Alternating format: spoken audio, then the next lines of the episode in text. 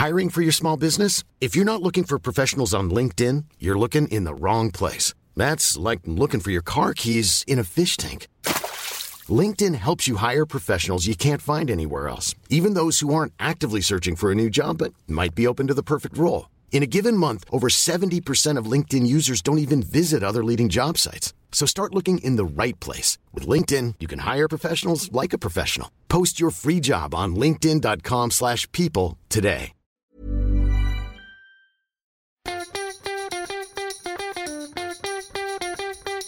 From Barangaroo Studios, the AusBiz COB is the key stuff you need to know about the day in business and finance. Welcome to the COB. It is the 6th of January 2021. I will put a timestamp on this as well today. We're recording this just after market close. And I'm doing that, of course, because there are still plenty of unknowns in terms of U.S. politics, particularly that Georgia Senate runoff race, two of the races. Uh, it looks as if markets are now pricing in that Democratic blue wave. What was the big market move, Scotty? Hey, how are you, by the way? I'm fantastic. Yeah. Uh, it's Hump Day, my favourite day of the week, or one of them. Sure so, is, As sure it's our is. first one of the year. But uh, look, uh, some big moves in markets. Uh, look, equity markets in particular saw really heavy selling the Nasdaq 100 futures. Uh, that transferred across to our local market. We saw the tech sector there get really hammered. Uh, med tech, you know, information technology in general, uh, buy now, pay later. Uh, the afterpay was hit very hard as well, uh, and healthcare as well. Interest rates are going higher when it comes to the other back end of that uh, yield curves, and it is having an influence on those valuations.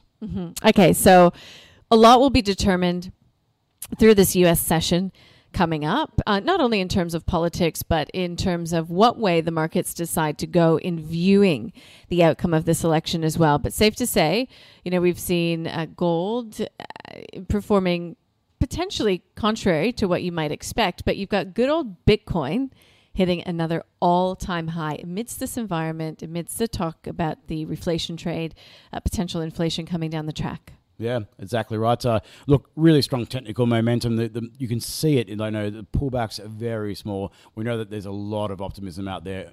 Look, some might say that I know it's a bubble. Uh, whatever it is, it's a massive bull market for the time being, and you probably don't want to go and stand in front of the uh, the train as it's coming down because it uh, it is going pretty rapidly for the time being. But like so many other times that we've, uh, we've talked about Bitcoin uh, over the past uh, month or so, really the big gain today happened as soon as the US dollar turnaround story happened. That's when the market started to go and realize that uh, we're going to probably see the likelihood of a, of a uh, Democratic controlled Congress uh, with the, the Senate flipping. And uh, that really had an impact. And uh, it's, it does seem to be this leverage play on what's going on. Uh, it's not the only factor, but it's clearly got a role in play maybe falls into those fears about you know, currency debasement and, uh, and people are concerned about printing going on and everything else. Uh, but uh, look, certainly no, nearly 36,000 US dollars per coin uh, right now. Uh, speaks volumes as to which direction uh, no, people think it's going for the near term. Well, uh, we spoke with Anthony Scaramucci today. Scaramucci, sorry, the Mooch. He is um, the co-managing partner of Skybridge Capital, founder of the company as well, a former Trump communications advisor. He's calling it digital gold. He says it's on its way to five hundred thousand per coin, and it's you know, in his eyes, it's a safe haven play. It's a new asset class. It's a digital network. It's got a lot behind it. You can listen to those that interview, I should say, via the show notes. You can also hear his thoughts on the Georgia state runoffs. He is uh, very disappointed in the uh, party that he used to belong to, the GOP, the Republican Party. So let's leave Georgia state elections there, Bitcoin there. If we talk about some of the other thematics that really dominated today, you've got to think OPEC Plus, its impact on the energy stocks. I mean, energy was a real standout through this session. Predicting the price of oil at any time you can say is a fool's game. It's a really difficult one to call. Uh, but what we look for are the economic indicators. And the economic data that was out in the US was firm for a local take. The economic data we've had so far this week locally, I know it's not you know the biggest data points on earth but we saw job job ads yesterday and uh, the PMI today coming in and reaffirming many's view that the Australian economy is you know in the words of Con Michalakis who we just spoke to before the close you know we're setting ourselves up for you know rip roaring recovery here in Australia Yeah, look, there's going to be like pockets of uh, no turbulence along the way, and that's undoubted. But uh, I've been writing about it uh, and, and talking about it for a while about this no recovery, and we're going to go and, and okay out of it. We've got money in the bank, literally. Households are you know, cashed up. Uh, whether it's uh, distributed evenly is another question, but that is like a positive factor nonetheless. Interest rates are very low. Uh, and we've got uh, the, the, coronavirus uh, no, pandemic under control as well. So uh, you put all those things together, uh, I can understand why it's why it's a bullish outlook, and I'm not surprised by the data. of course, we'll see what happens in in January with the impact of those domestic border closures and the like, and partial lockdowns of parts of Sydney. But all things being equal, things are still looking pretty good. Pretty good. So, do you think that there is the potential? risk of a policy mistake here in Australia and beyond, you know, withdrawing stimulus too soon or central bankers getting spooked by the prospect of rising inflation and pulling the trigger too soon on interest rates. Um, in the, your view today in the COB, you talk quite passionately about um, the debate that's going on about our response to coronavirus outbreaks or hotspots in terms of, uh, you know, a lot of inflammatory feelings, I think it is more than anything, in regards to you're either, um, you know, quashing the virus, shutting it down, taking preemptive measures, or, uh, you know, sinking the economy, and that is all doom and gloom as well. You've got skin in the game for this one as well. Yeah, I'm, I'm personally impacted by what's going on at the moment. I'll pull that out there fully disclosed. And uh, it has been very tough for me over the past month or so. Uh, and it'll probably be for a prolonged period of time as well. But that's not the point of why I wrote this particular piece. Uh, I'm watching in social media in particular this slangy match across the you know you either uh, want to go and, and, shut down everything and it's all about the health side of things and if you don't want to do that you're a granny killer or something on those lines and that's what people have been described as if you don't agree with that view. And others on the absolute other end of the spectrum are saying well it's only just the flu. Look we look at the hospitalization numbers and the like. No why are we going and shutting down and the like? And look when I'm looking across at this thing and I'm looking at where are the policymakers standing, and we saw the panic in response to what happened uh, with New South Wales uh, played out over that Christmas New Year period. Now, I'm not dismissing that we know the threat that this virus has. We've seen it around the world, and we do not want to go and see those scenes. But the immediate reaction that we have from so many of our policymakers in this country is to go and look at the exact worst outcome as what's going to happen and react that way. And I think at some point that has to stop because it is impacting people's lives indirectly and directly. I'm one of probably hundreds of thousands of people out there right now who are going through a terrible time because of what's going on with this short term thinking, based off what I think a lot of this time is these people in, uh, on uh, social media and the like dictating what politicians are doing. Yeah, I'm sure there is. Uh, you know, some grey in that view. Um, if you'd like to read it in full, you can sign up for the COB newsletter. Um, but there is, you know, an ongoing debate between how far do you go in terms of reacting to the ongoing coronavirus case, balanced against how well we're doing here, relatively speaking, in Australia, against, um, yeah, getting on with things and. Uh, you know, continuing this yeah. economic recovery. I truly believe, and this this probably stems from the fact that um, I've been in New South Wales and Sydney for uh, for a vast majority of this pandemic period, and uh, I think if you ask any Sydney sider have you felt really threatened? Uh, no, I think the vast majority would say absolutely not.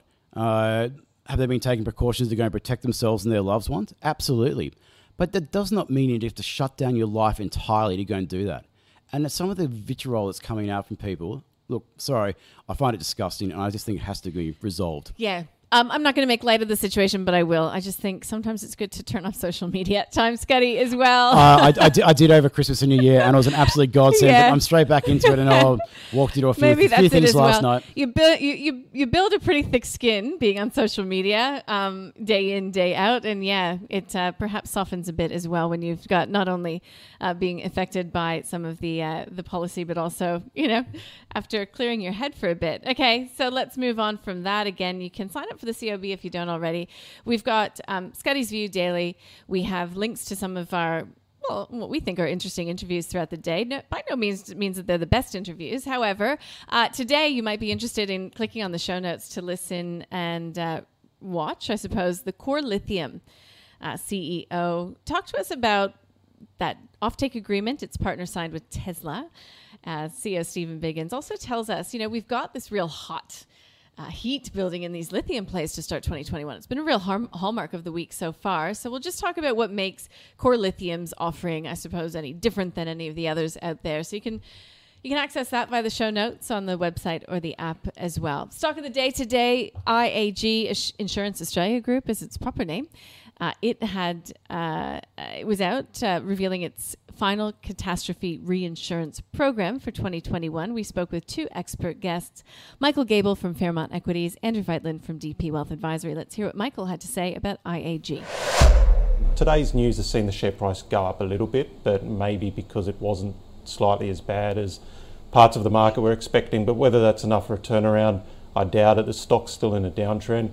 Look, I suppose the one positive is that you know, for a big for a big cap stock that's quite liquid, to, to see it lose almost half its value, um, that could open up the opportunity in the next sort of year or two that you might have this brief period where the share price stages a bit of a recovery and you might be talking like a 20 30% dead cat bounce and if you can if you have the skills to capture that then there might be a trade in that but i think you know to keep it to keep it nice and um, simple and to, to buy it as an investment um, it's not something i'd be I'd be doing.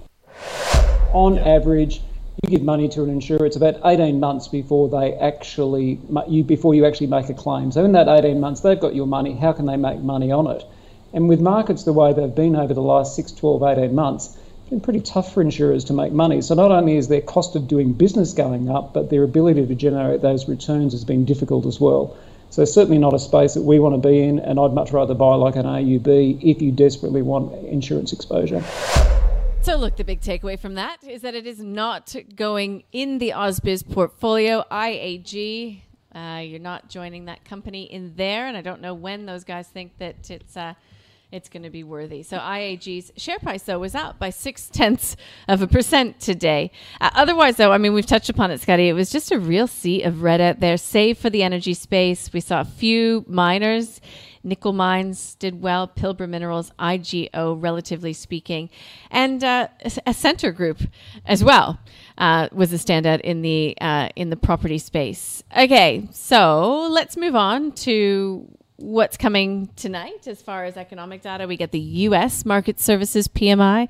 We get weekly data on mortgage applications. We also get the minutes of the last Federal Reserve meeting. So that'll potentially add some color to a number of the FOMC or Fed speakers, I should say, that have been out over the past couple of days. And don't forget, this is a non farm payroll week. I feel like we haven't talked about it at all.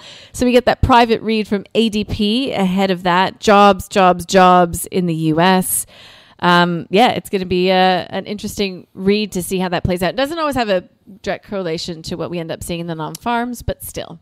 All over the place as the ADP is, uh, is the acronym is used by some mm-hmm. people, but uh, you're right. The jobs picture is incredibly important. I'm not sure how much the payrolls report is going to feature this week with what's been going on. The uh, when the news changes, like change of positioning. So obviously, what's going on with Georgia at the moment is very important.